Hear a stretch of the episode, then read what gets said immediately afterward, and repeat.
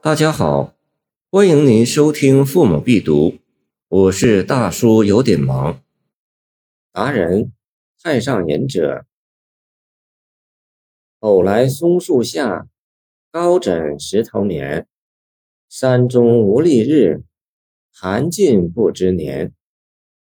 太上隐者，唐人，生平不详。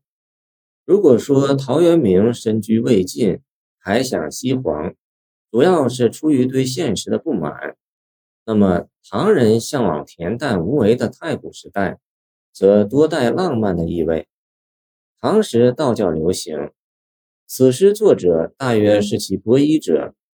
据北宋李硕《古今诗话》载，这位隐者的来历为人所不知，曾有好事者当面打听他的姓名，他也不答，却写下了这首诗。首联偶来松树下，高枕石头眠。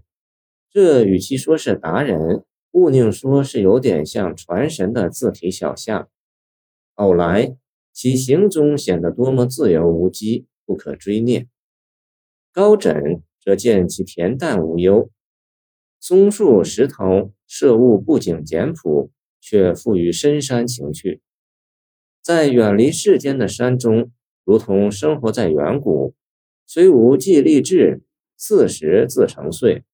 见陶渊明《桃花源诗》，寒尽二字就含四十成岁之意，而且他还进了一步，虽知寒尽岁暮，却又不知年。这里当还有两层意思，一层从无历日演绎而来，意即不解数甲子。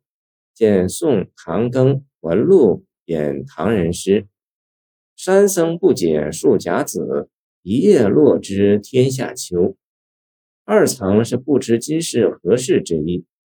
由《桃花源记》的“不知有汉，无论魏晋”，可见诗中人不但在空间上独来独往，在时间上也是无拘无碍的。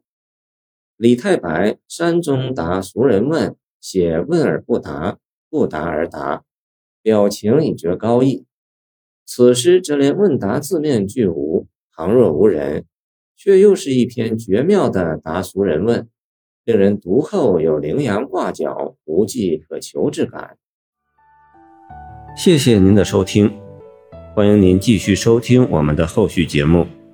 如果你喜欢我的作品，请关注我吧。